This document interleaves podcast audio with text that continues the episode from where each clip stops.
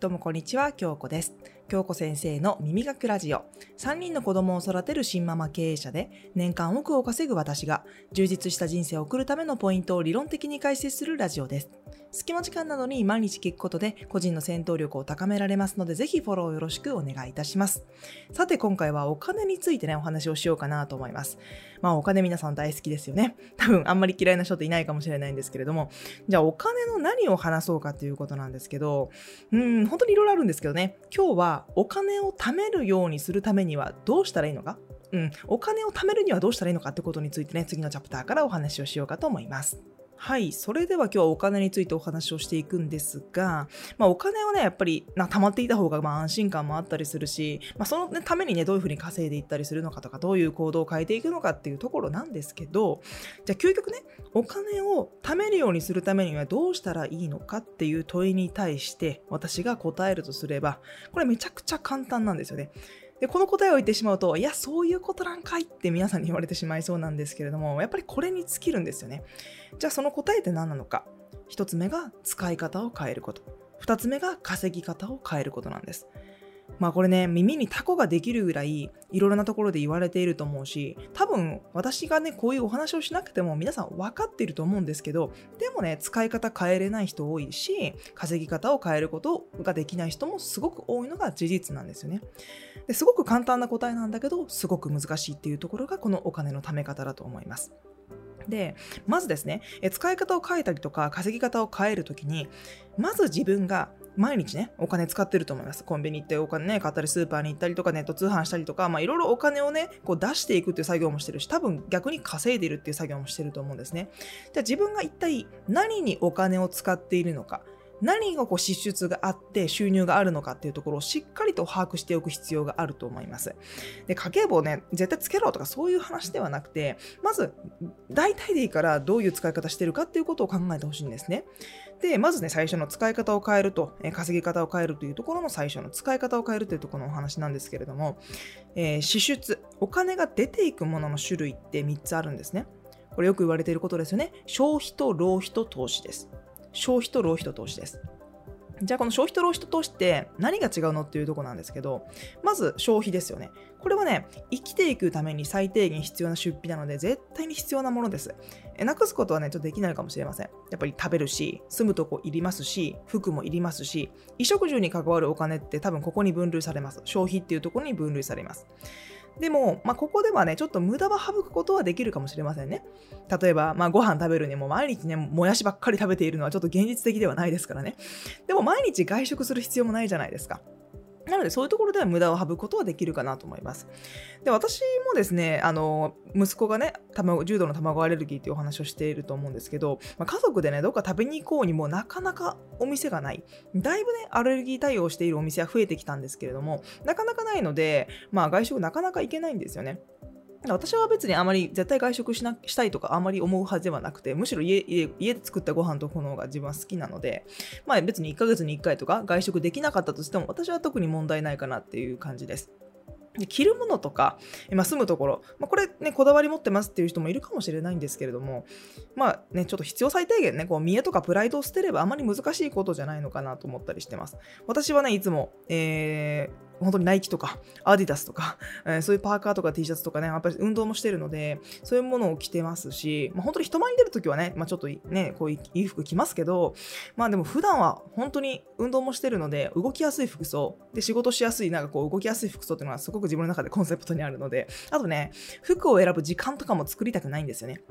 だからあまり着るものにこだわりはないかな。まあ、住むところもとりあえず子供が3人いるので、まあ、子供たちがちゃんと勉強部屋を持ってたりとか、まあ、そういうことができれば特に問題ないかなって思ったりしてます。で、じゃあ消費と浪費と投資の2番目ですね。浪費ですね。まあ、これは普通に無駄遣いです。無駄遣いだな、かなと思います。これを聞いてギクってこう思っちゃう方もいるかもしれないんですけど、例えば私の中での浪費って何かって言ったら宝くじを買うとか、えーパチンコをするとか、タバコを吸うとか、えーあと、付き合いたくもない。行きたくもないのに、仕方なくこうね、付き合いで飲みに行かなければいけないとかのいう飲み会、まあ、そういうものって完全に浪費かなと思ったりしてます。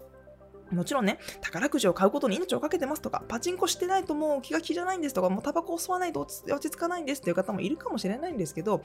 まあね、でもやめようと思えばやめれますよね。あの生活の中で絶対に必要かと言われれば、まあ、そうじゃないのかなって私は思ったりします。まあ、パチンコって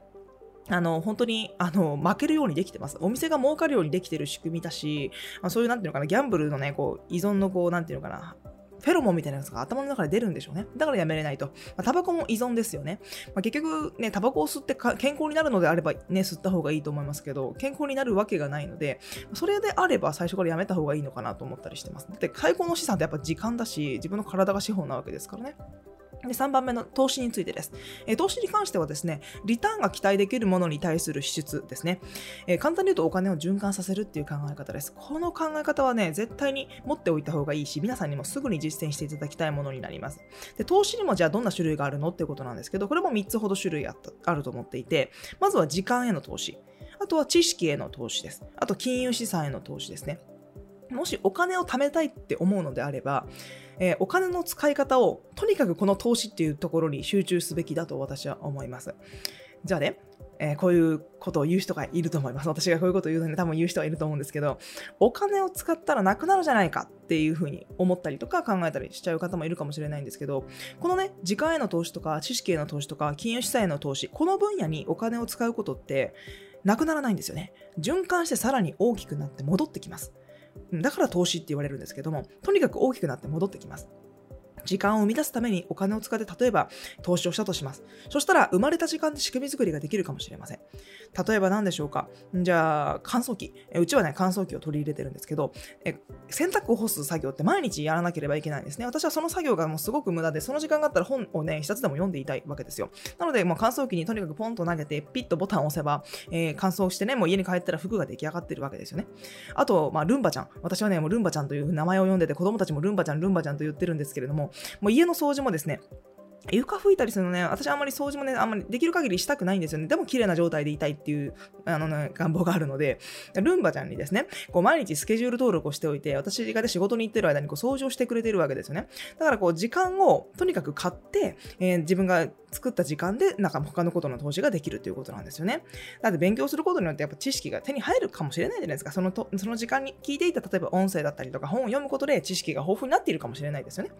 で、だからこの知識への投資ってところはですね、確実に収入となって戻ってくると思います。まあ、と金融資産への投資ですよね。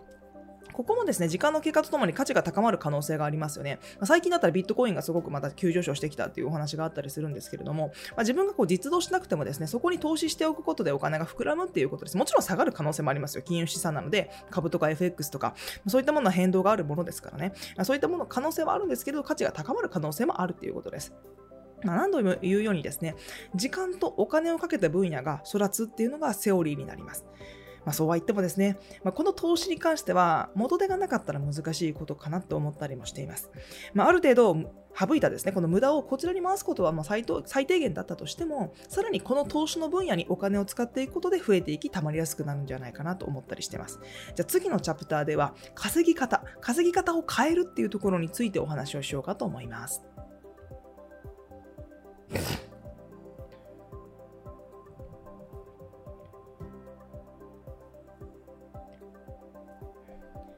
はい、次に稼ぎ方を変えるっていうところについてですね、この稼ぎ方についてはですね、とにかく無駄を省いて作っ作った時間、まあ、時間ができますよね。その時間で何かスキルをつけたりとか、まあ、行動を起こす、副業するでもいいし、何かこうスキルをつけたりとか、もうとにかく行動を起こした方がいいと思っています。で、私も副業の学校というね、オンラインスクールやってまして、そちらでもアフィリエイトのことだったり、ウェブライターだったり、動画編集だったり、本当に、えー、本業がある方もですね、子育ての合間だったりとか、その時間を使ってウェブスキルを身につけてですね、お金を稼いでる人たくさんいます。だから稼ぎ方を変えるっていうことはそこまで難しくないのかなと思ったりしています。で、とにかくじゃあ本業がありますとか、子育てをしていますとか、まあ、時間ないじゃないですか。まあ、大学生とかであればある程度時間はあるかもしれないんですけど、もう大の大人になって社会に出て時間が有り余ってますっていう人はなかなかいないと思うんですよね。だからもう少ない時間しかありませんと。しかも少ない労力しかかけられませんと。まあ、そういう方多いと思うんですよ。で、でもレバレッジを効かせたいと。レバレッジを効かせて元手を増やすためには何をすればいいのか。もうネットを使った副業以外私はあんま考えられないかなと思ってるんですよね。私も本当に子供をおんぶしながらね、あのネットを始めてライ、ウェブライターというところから始めましたし、子供をね、待機児童問題で保育園に預けられる時にですね、ずっと子供といなければいけない。でも外の働きにも行きたいし、社会ともつながっていたいし、お金も稼ぎたいしというところで、じゃあ何かないのかっていうところで探したところがこのネットっていうものだったんですよね。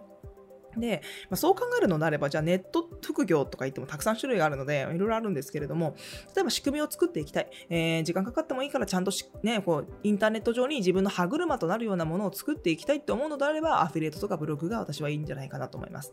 で、スキルを習得していきたい。とにかく自分の、えー、手にですね、こう職をつけたいみたいな、えー、スキルをつけたいのであれば、ウェブライターとか、ウェブデザインとか、あとプログラミングとか、あと動画編集とか、これもかなりスキルが高いんじゃないかなと思います。で、まあ、基本的に今お話ししたことって全て成果報酬になります。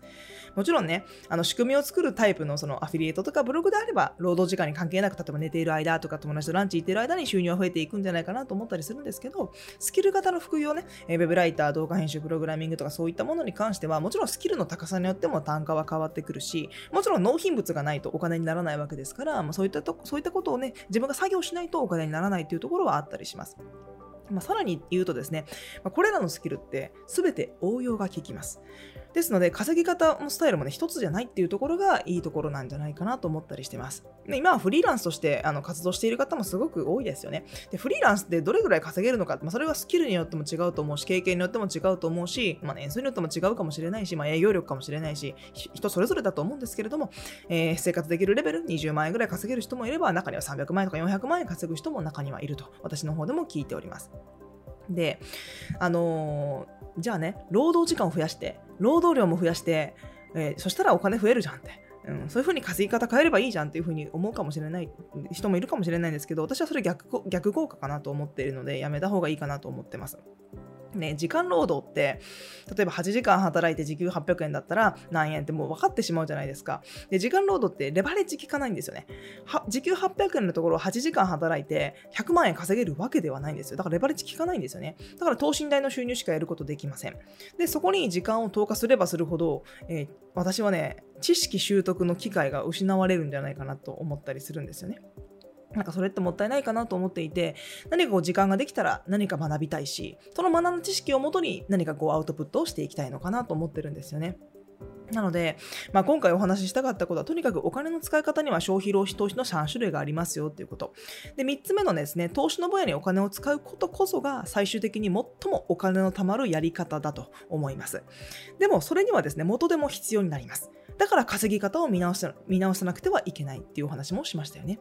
で、私はおすすめの稼ぎ方としてはネットを使ったものから始めていった方がいいんじゃないかなっていうお話をしました。で、理由は3つありますと。えー、まずは少ない時間とか少ない労力でレバレッジを効かせて稼ぐことができるということ。あと、ウェブスキルは応用が効くっていうところ。あと、時間計算じゃなくて成果報酬型なので個人でも大きく稼ぐことができるっていうことです。